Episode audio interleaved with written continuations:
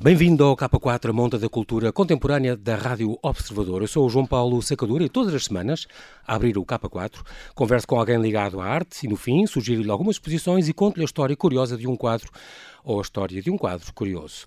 Hoje tenho comigo Hugo Cruz, diretor artístico do MESH Encontro Internacional de Arte e Comunidade, que vai animar vários locais do Porto e a população da Invicta na terceira semana de setembro.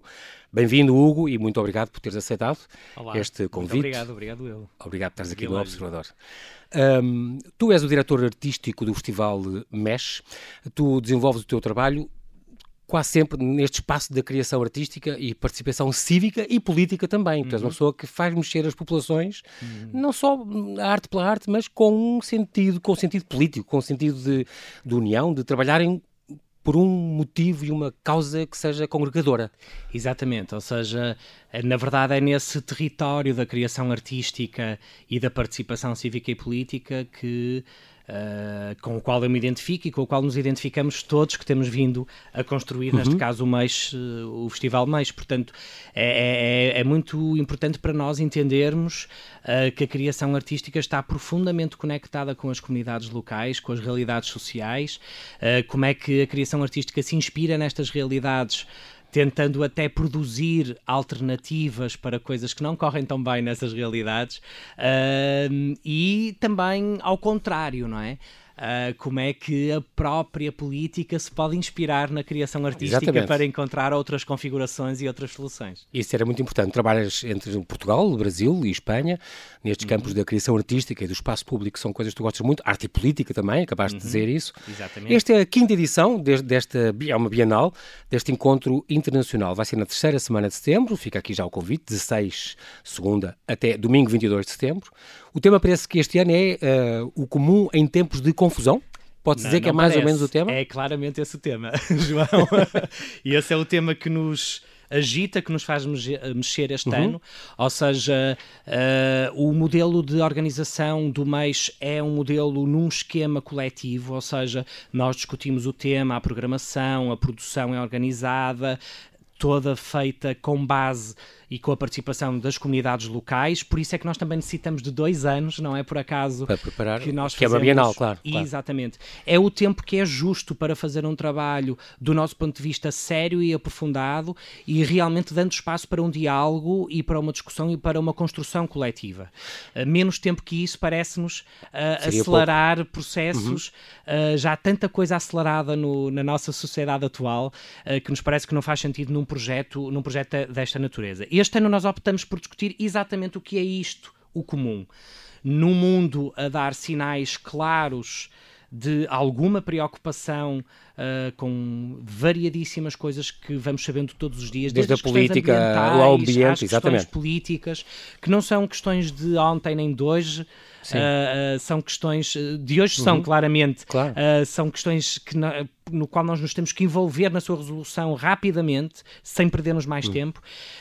então, como é que nós podemos fazer isto? Individualmente, não tem sido um caminho que tenha, que, tinha, que tenha dado resultados. Uhum. Portanto, o que é que é o comum hoje? Como é que nós nos podemos organizar de uma forma coletiva para uh, propormos, na verdade, alternativas uh, uhum. a, este, a, estes modos de vida que não nos estão a satisfazer? Que são constrangedores e que são asfixiantes. Um Exatamente. Uh, tu, e no fundo vamos ter, portanto, nesta terceira semana de setembro, teatros, conversas, paradas de rua, performances, documentários, oficinas, instalações. São mais de 70 ações, isto é uma Exatamente. programação complicada de fazer, que envolvem mais de 400 artistas de seis países em 22 espaços da, da Invicta. Isto é, isto, os números são impressionantes. e esses são os nossos números. E acho que fala, fala, fala muito por si.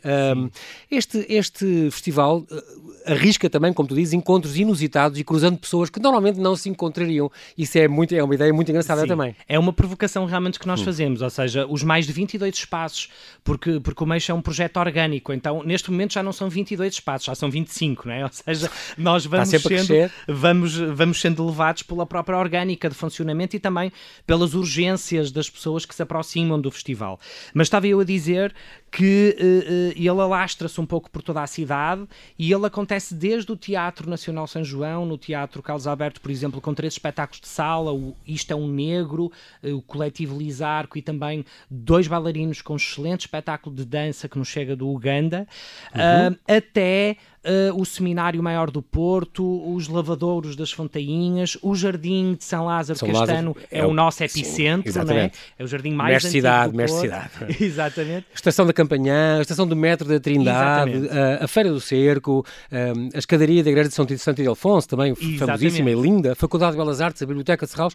Vocês estão realmente numa série de sítios com, uhum. com, com, todas estas uh, atividades e têm, e, esta, e, estas ações, e têm algumas as confirmações, que entre uhum. as confirmações têm, tem algumas muito curiosas, como a coletiva Ocupação, aquela brasileira, exatamente, exatamente. este o Fado Bicha, o, uhum. conhecidíssimo, o João Caçador, uh, Duck March, que é uma coisa de Itália, uma marcha de Itália com grávidas. Exatamente, nós vamos ter uma, uma marcha de mulheres grávidas na cidade do Porto, orientada coreografada para elas? pela, pela Catarina Moroni, uma artista italiana, e que na verdade hum, esta marcha é, é, é, ela corresponde a uma tentativa de ocupação do espaço público por grupos de mulheres, o que realmente apesar de algumas mudanças, continua ainda a ser muito difícil nós vermos um conjunto só de mulheres no feminino a ocupar o espaço público. Então a mulher grávida também desconstruir um pouco a ideia romântica à volta da mulher grávida e frágil e apenas reduzindo a mulher à, à, ao seu papel à função de, reprodutora, mãe, digamos. É, portanto, um, um, trabalho que nós aguardamos com muita expectativa. Hum. É um trabalho é de homenagem ao corpo guerreiro das, das mulheres. A coletiva Ocupação vai fechar o nosso, o nosso mês no domingo é realmente um coletivo de 18 jovens de São Paulo que em 2015 ocuparam as escolas de São Paulo e eu sublinhava aqui um aspecto muito determinante. Uh, essas escolas que foram ocupadas uh, tinha um, saído uma determinação para fechar uh, estes estabelecimentos de ensino e, e, e o que é interessante neste movimento de ocupação é que estes jovens não ocuparam por ocupar. Eles, acima de tudo, propuseram um aspecto que eu acho muito relevante neste movimento. Eles propuseram uma forma alternativa da escola funcionar. E, portanto, eles redefiniram o projeto educativo, redefiniram o plano curricular, convidaram professores de outras matérias que não Curioso. aquelas mais formais.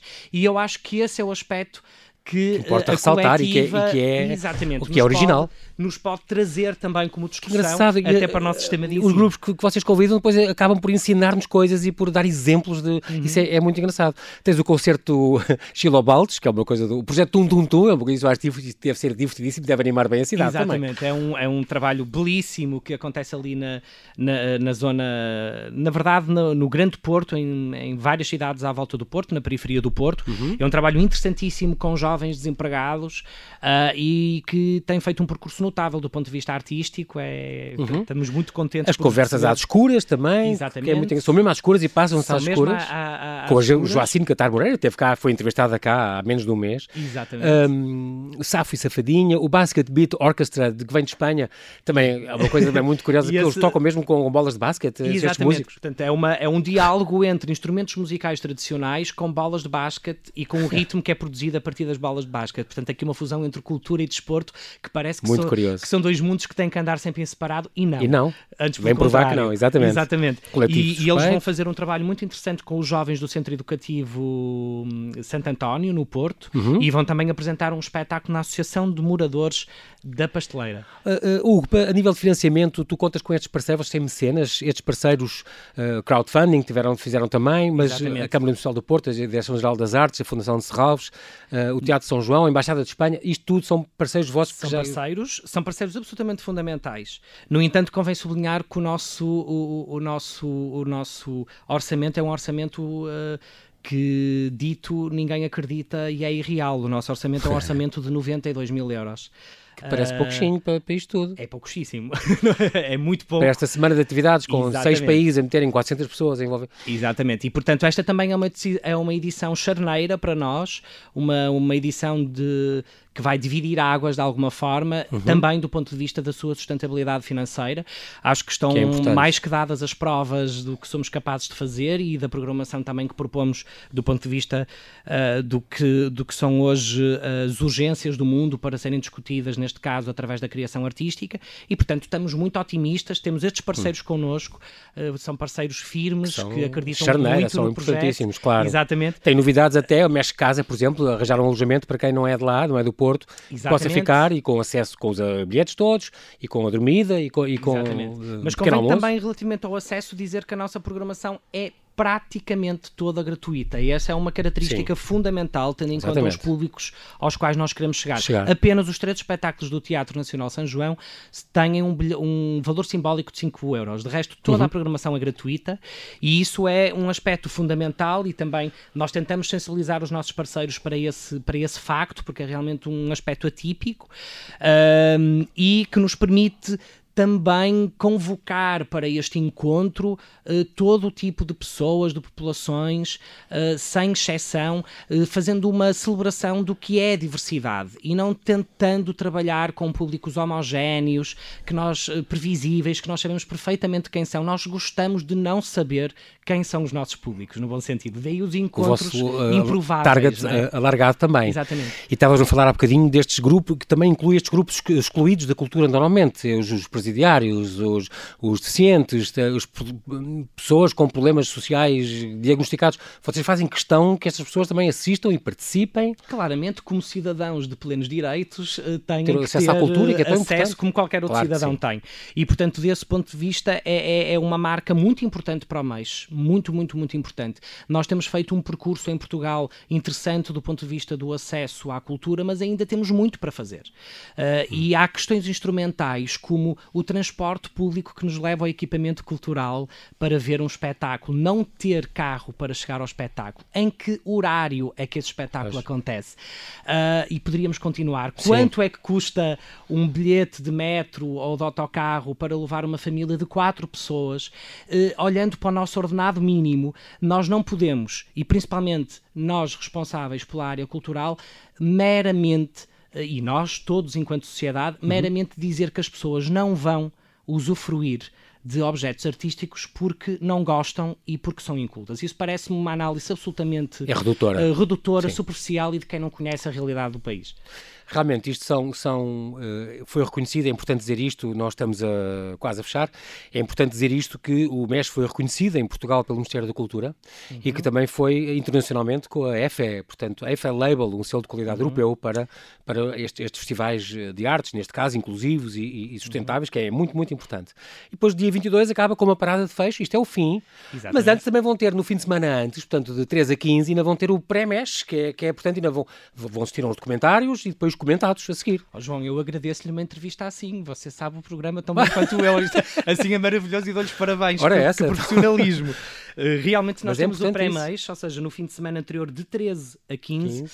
nós temos uh, a área de documental do mês. Então nós vamos apresentar um conjunto de oito filmes uh, que nos falam de experiências desde Barcelona a São Paulo e várias experiências portuguesas aqui na área uhum. de Lisboa, como é o documentário do Arte em Rede e da Circular Associação Cultural, que nos vai levar ao Porto o Laborinho Lúcio, uh, ah. num documentário sobre a sua a fantástica contribuição. o seu percurso percurso enquanto um cidadão exemplar, do meu ponto de vista, Sim. e vamos também estrear o nosso documentário é que, que, revela um pouco o que tem sido o percurso e os bastidores do próprio mês. E vamos fechar com a nossa grande parada, uma direção artística do António Serginho, com oito grupos musicais da, da cidade. Eu faço, eu faço questão de dizer hum. Coro Lira, Coro Sénior da Fundação Manuel António da Mota, Frenesinha Vozes, os grupos comunitários da PEL, que é quem promove um mês, a Orquestra Comunitária de Lordelo do Ouro e a Orquestra de Famílias de Matosinhos e ainda os OPA. Ou seja, isto toda esta ser, gente junta, isto vai ser são mais ou menos 300 pessoas, vamos celebrar o comum e o que é inclusive é fazer música em conjunto e chegaremos ao Jardim de São é, Lázaro. É, começam ali na um escola Alexandre Colano e, e, vão por aí fora. Exatamente. Todos, vai ser também uma grande parada. Para, a parada de fecho é sempre uma coisa memorável. Portanto, já sabemos, eh, toca a mexer no Porto, 16 e 22 deste mês. Estão todos convidados, não é só para a Invicta. Toda a gente que puder ir, aproveite, vai ser uma coisa única. Obrigado, Hugo. Nós não temos tempo para mais, obrigado, uh, infelizmente. Obrigado por, por vires do Porto também, por estares presente aqui no K4. Oxalá esta quinta edição do MES tenha pelo menos tanto sucesso quanto as anteriores e mexa de facto com toda a cidade e todo o país. No K4, deixo-lhe agora umas sugestões de exposições. No Museu Nacional de História Natural e da Ciência pode ver Táxis de Erma, esculturas e colagens de Nina Fraser, uma artista britânica radicada há cinco anos em Lisboa. Combinando representações pintadas de aves com fragmentos de revistas de moda colados, a série de retratos de pássaros apresentados explora a relação entre homem e animal na cultura contemporânea de consumo. Usando o pano como uma cortina simbólica, ao decorar e cobrir a cabeça e o corpo, a ligação do espectador com o olhar do animal é interrompida. A artista trabalha sobretudo com papel, com influências do desenho, pintura, colagem e escultura. No Museu Nacional de História Natural da Ciência até dia 29, terça a sexta, das 10 às 5, fins de semana das 11 às 6, encerra às segundas. Na Mãe d'Água das Amoreiras pode ver a exposição Rethink, de Chico Gaivota, o nome artístico do ambientalista Ricardo Ramos. Ele foi pescador e marisqueiro profissional e iniciou o seu percurso artístico um pouco por acaso, ao recolher alguns materiais nas praias, que depois transformava com os filhos para realizar pequenos trabalhos manuais. Rapidamente se apercebeu que as praias estavam cheias de lixo principalmente plástico.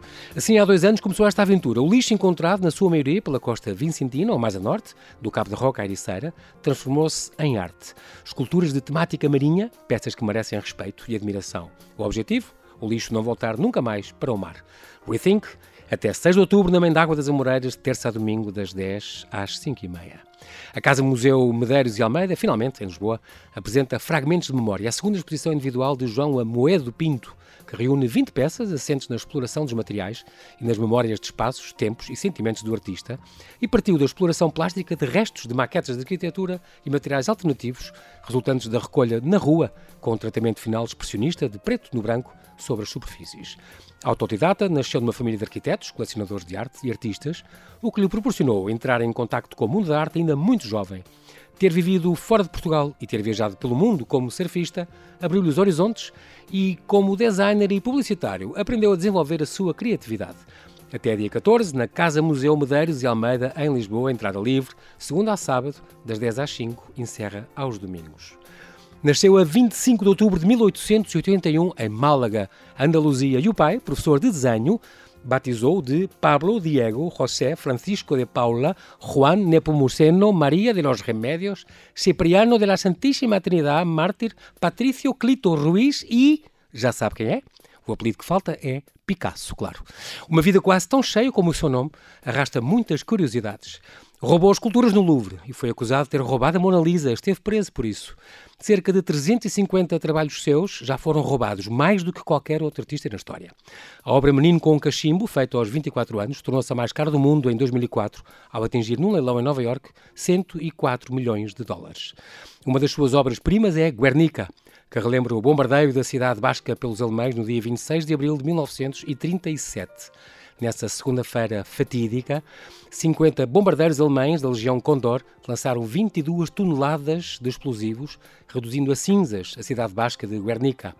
O ataque aéreo de 3 horas custou a vida de 1.645 pessoas e foi o primeiro bombardeio aéreo maciço contra a população civil indefesa de toda uma cidade na história europeia.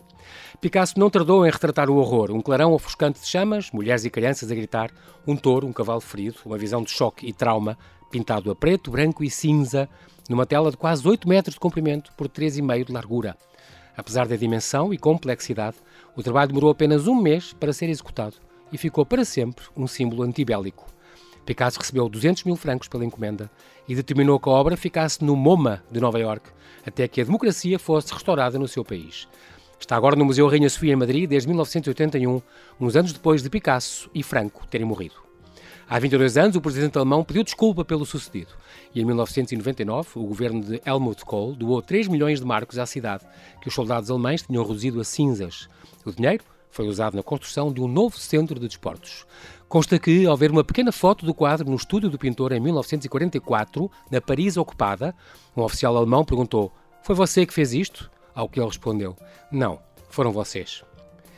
É tudo por hoje. Bom fim de semana, boas exposições. Eu sou João Paulo Sacotura e conto consigo no próximo K4, aqui na Rádio Observador.